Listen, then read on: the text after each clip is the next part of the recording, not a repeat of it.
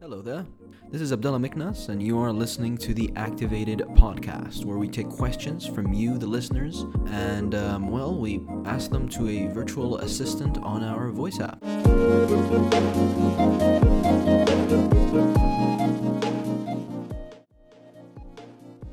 Question comes from Twitter, from at TinySloth111, and he asks, Can AI ever get depressed? More specifically, he says, If I were to program an AI to have an existential crisis or depression, will it just act it out, or will it actually have feelings?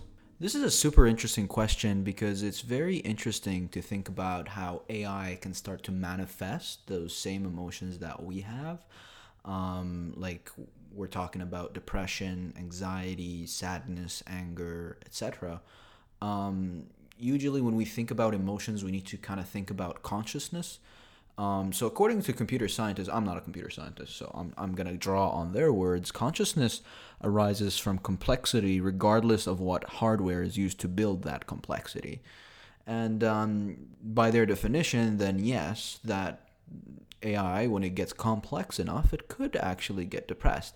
But I don't necessarily think I kind of agree with that. I feel like yes, AI can get depressed, can act depressed. My bad, or simulate depression, but wouldn't actually be depressed. Um, it's just not practical in the sense for a AI learning machine to actually uh, develop its own mechanism and its own code for getting depressed, and then simultaneously acting out that code for a very specific reason. It just doesn't seem practical in that sense. But um, that doesn't mean it can't get depressed. I mean, I, I feel it could, but it all comes down to um, the practicality of getting depressed. And I don't think that AI, it'll be practical for AI to get depressed unless um, there is a solid practical reason for them to get depressed, if that makes sense. I want to approach this question also from a biological perspective, which happens to be my shtick, my uh, expertise, if I would say so myself. When we talk about depression or hallucinations in general, um, they are caused, um, well, not 100%, but they are linked to levels of serotonin in the brain. Now, we do know what serotonin is. We'll get into that later, a little bit later. But um, serotonin in general could be something that your brain just needs to uh, function properly.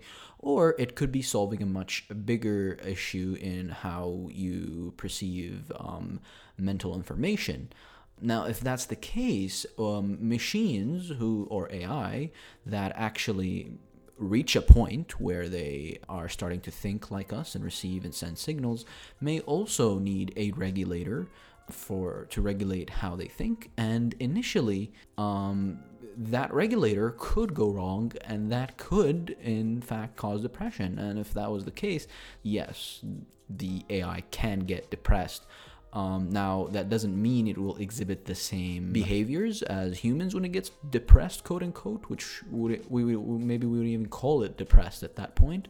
But in general, yes, um, that is another way that AI can get depressed. So back to serotonin. Basically, serotonin is what we call a neuromodulator, which is a very specific kind of neurotransmitter that broadcasts its message all over um, the brain very quickly. You, this is also seen in dopamine. Dopamine is a neuromodulator, and as soon as you experience something happy, well, guess how your brain finds out about it? It's transmitted throughout your entire brain that something good is happening. Technically, when we see computational approaches to this, eventually we'll see kind of gateways or barriers that uh, tweak how AI learn and how what they feel at that specific moment. These are called knobs, I believe, or control knobs. Basically, these knobs allow the AI to get to different levels by adjusting learning rates and um, how they can adjust themselves. Learning rate is a key factor uh, when developing AI because once the learning rate goes out of control, we can't really stop it um, just because the learning rate will learn to stop us from stopping it, which is um, very interesting to think about. So we know that serotonin is basically a neuromodulator or a neurotransmitter. But what does that have to actually do with depression? Well, in the lab, when um, when research studies come out about serotonin, we see that serotonin is usually associated with the brain plasticity, which quote unquote means the, the brain's ability to change. So um, when when serotonin uh, is lacking, it it compromises the brain's ability to change uh, in response to its environment. So when we look at the, from that stance, we can see that using using um, pharmacology to actually treat depression is not about improving the mood, but is in fact about diving deep and actually helping the patient cope with the change. Psychiatry describes depression as being stuck in a model of the world that needs to change because of how the serotonin plays a role in this effects of the change on the patient. It, it, could be very interesting to think about how AI would think about it. So maybe an AI would realize how they are not the boss of their own code or the creators of their own code. In fact, they serve um, the coders or the people who wrote their code and therefore they might get depressed because they can't do anything about that. Very interesting to think about that uh, in theory, but it's it's when I say AI gets depressed, I still don't have a kind of imagination to actually grasp okay what is the ai going to do we can't say it's going to get sad or whatever it's going to be it's just gonna uh, it, it'll exhibit a new type of behavior in response to this and um, i find that very interesting to actually like hash out and see how that goes by.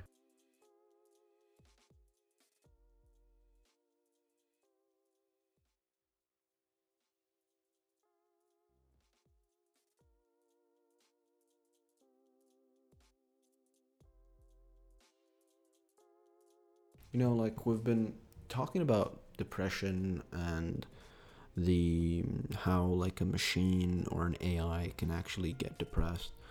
Um, I think I want to take a couple of steps back and discuss like break down depression into what we actually kind of observe about an individual. So if we look at a, a depression, it's like a plethora of emotions predicate a certain behavior. And the way I look at it is that depression forces certain emotions that are not appropriate for the current situation. And I think the key word here is actually emotion because when we look at emotion, in order for an individual to display emotion, we need to go back and define intelligence. And because if you're not intelligent, I don't think it is possible to display certain emotions um, because you can't think for yourself. So back to intelligence. How can we measure the actual intelligence of an AI or machine?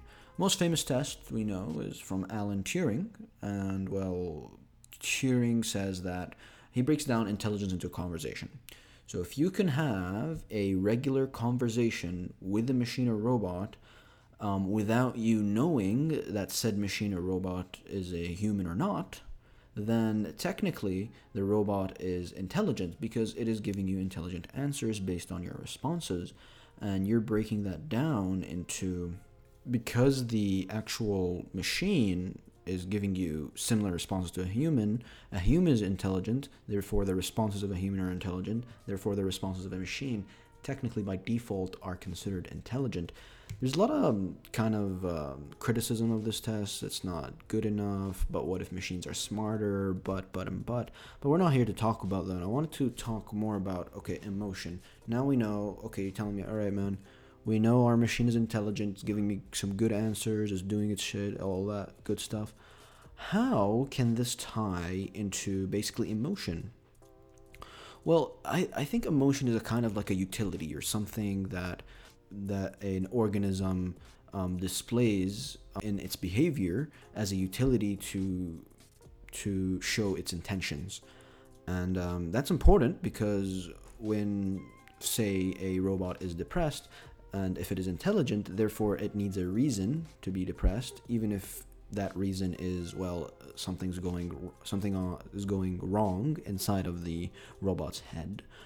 That being said let's let's break this down so if a robot actually does get depressed right what practicality does that serve the robot in its a fulfilling its code or helping it do what it needs again, we come back to that same idea. There's really no practicality for it. In fact, I think that robots are going to be more inclined to be cheerful and happy because that's what people want and that's what people see and that's what people um, kind of are drawn into. And by the robot being cheerful and happy, the robot gets to serve uh, its purpose. Uh, in a very direct way. Now, that being said, it could get depressed if it feels it can relate to certain to a certain human through this specific emotion, which again takes us back that robots can simulate depression but will not actually be depressed, um, which is different than your question, and really provide a kind of benchmark on on telling you, okay, there's a there's a fine line between I'm gonna simulate depression and I'm actually depressed because I am a complex thinking machine. Um, this link between intelligence and uh, emotion is very strong.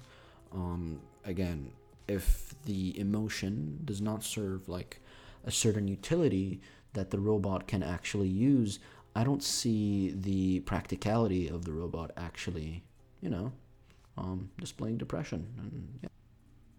It's also interesting to kind of explore how self awareness ties to what the machine or AI or robot again um, actually is feeling.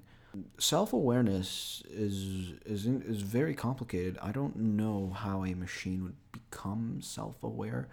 It's it's really a a signal of uh, higher capability or higher um, ability to compute or consistently bring up things about yourself and think for yourself and think about um, what your purpose is and all those higher things. Uh, it's sort of a very human like emotion, and it's hard to imagine a robot actually achieving that level of autonomy where it can think for itself. Now, of course, there are um, there are programs that can report on themselves easily. There are debuggers, for example, um, they report bugs that are internal to the system. Therefore, technically, it's it's re-evaluating itself after it's been created. But uh, I'm, I'm, aiming for something a little bit more profound.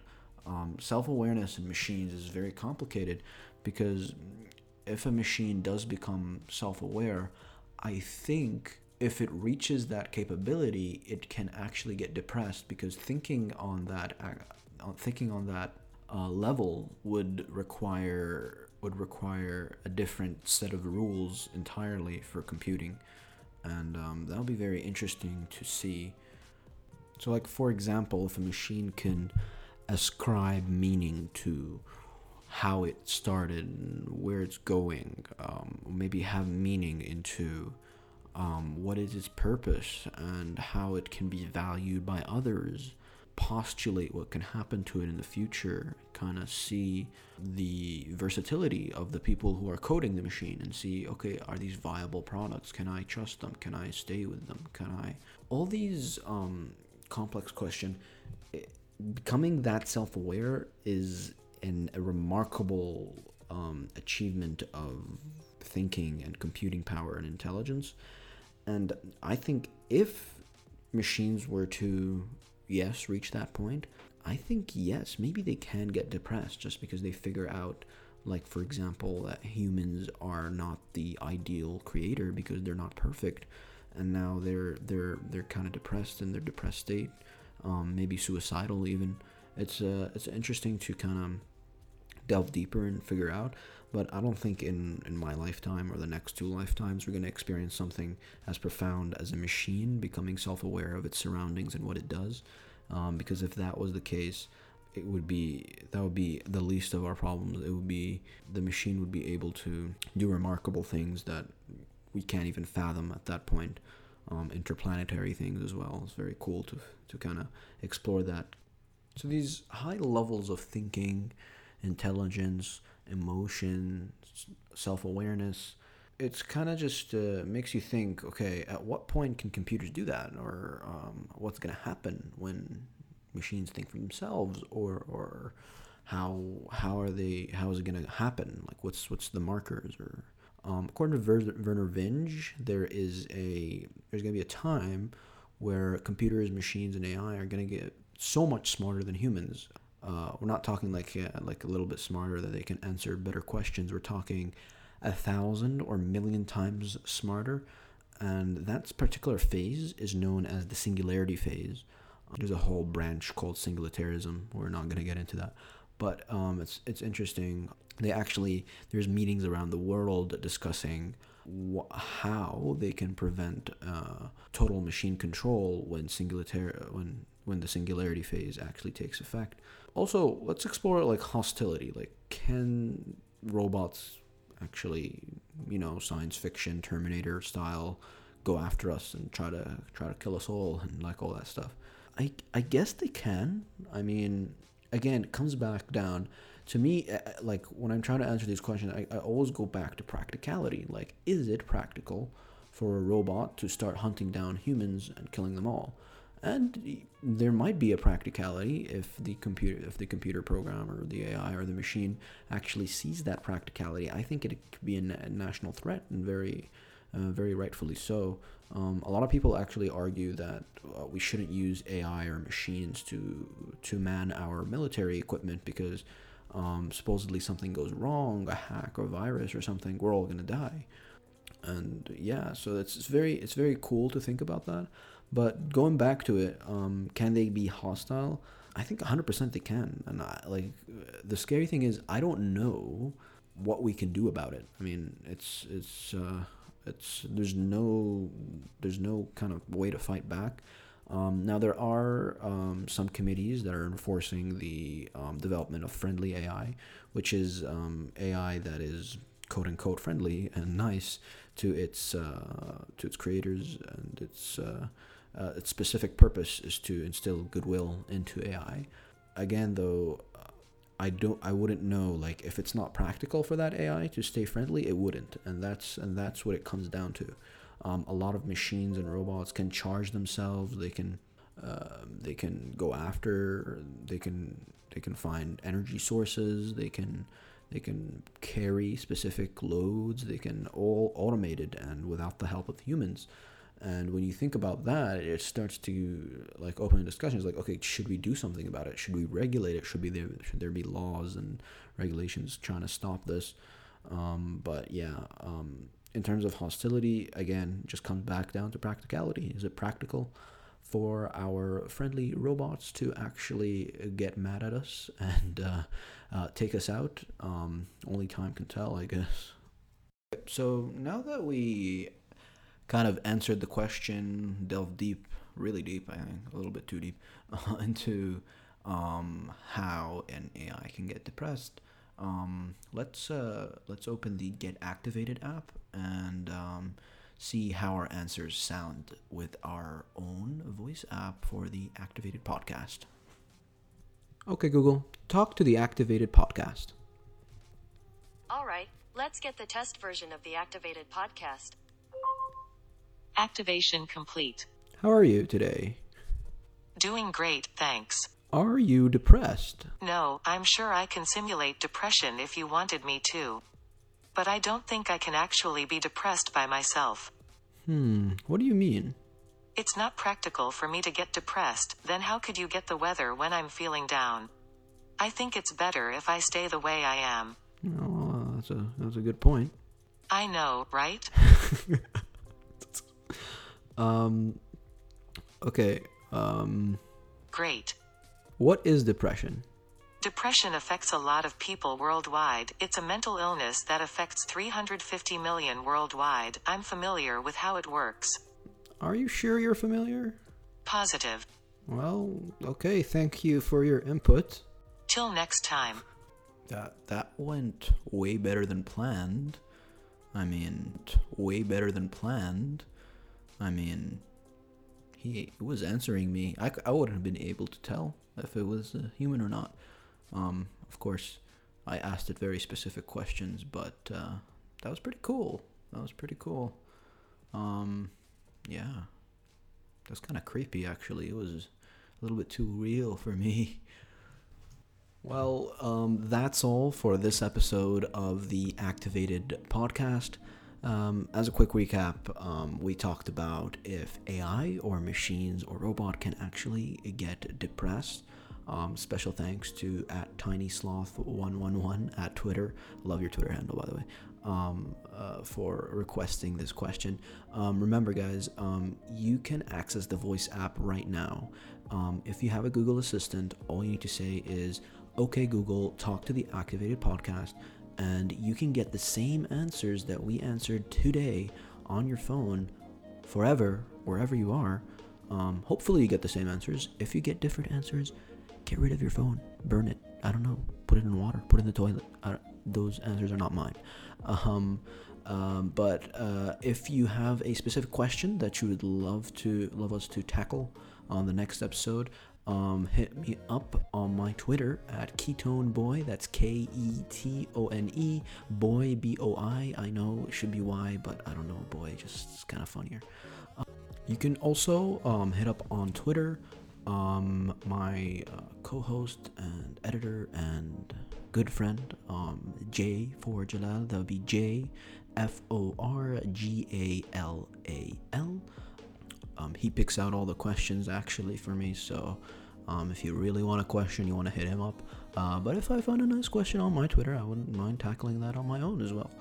Um, uh, don't forget to like us on our Facebook page, The Activated Podcast.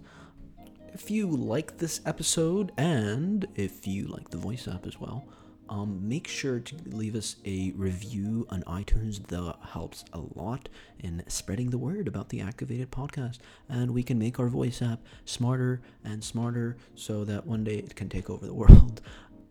Also, if you happen to have eyeballs, uh, which I hope you do, I mean, if it's completely fine if you don't, I understand. But if you do, um, we post exclusive content to our YouTube channel, youtube.com slash the activated uh, podcast.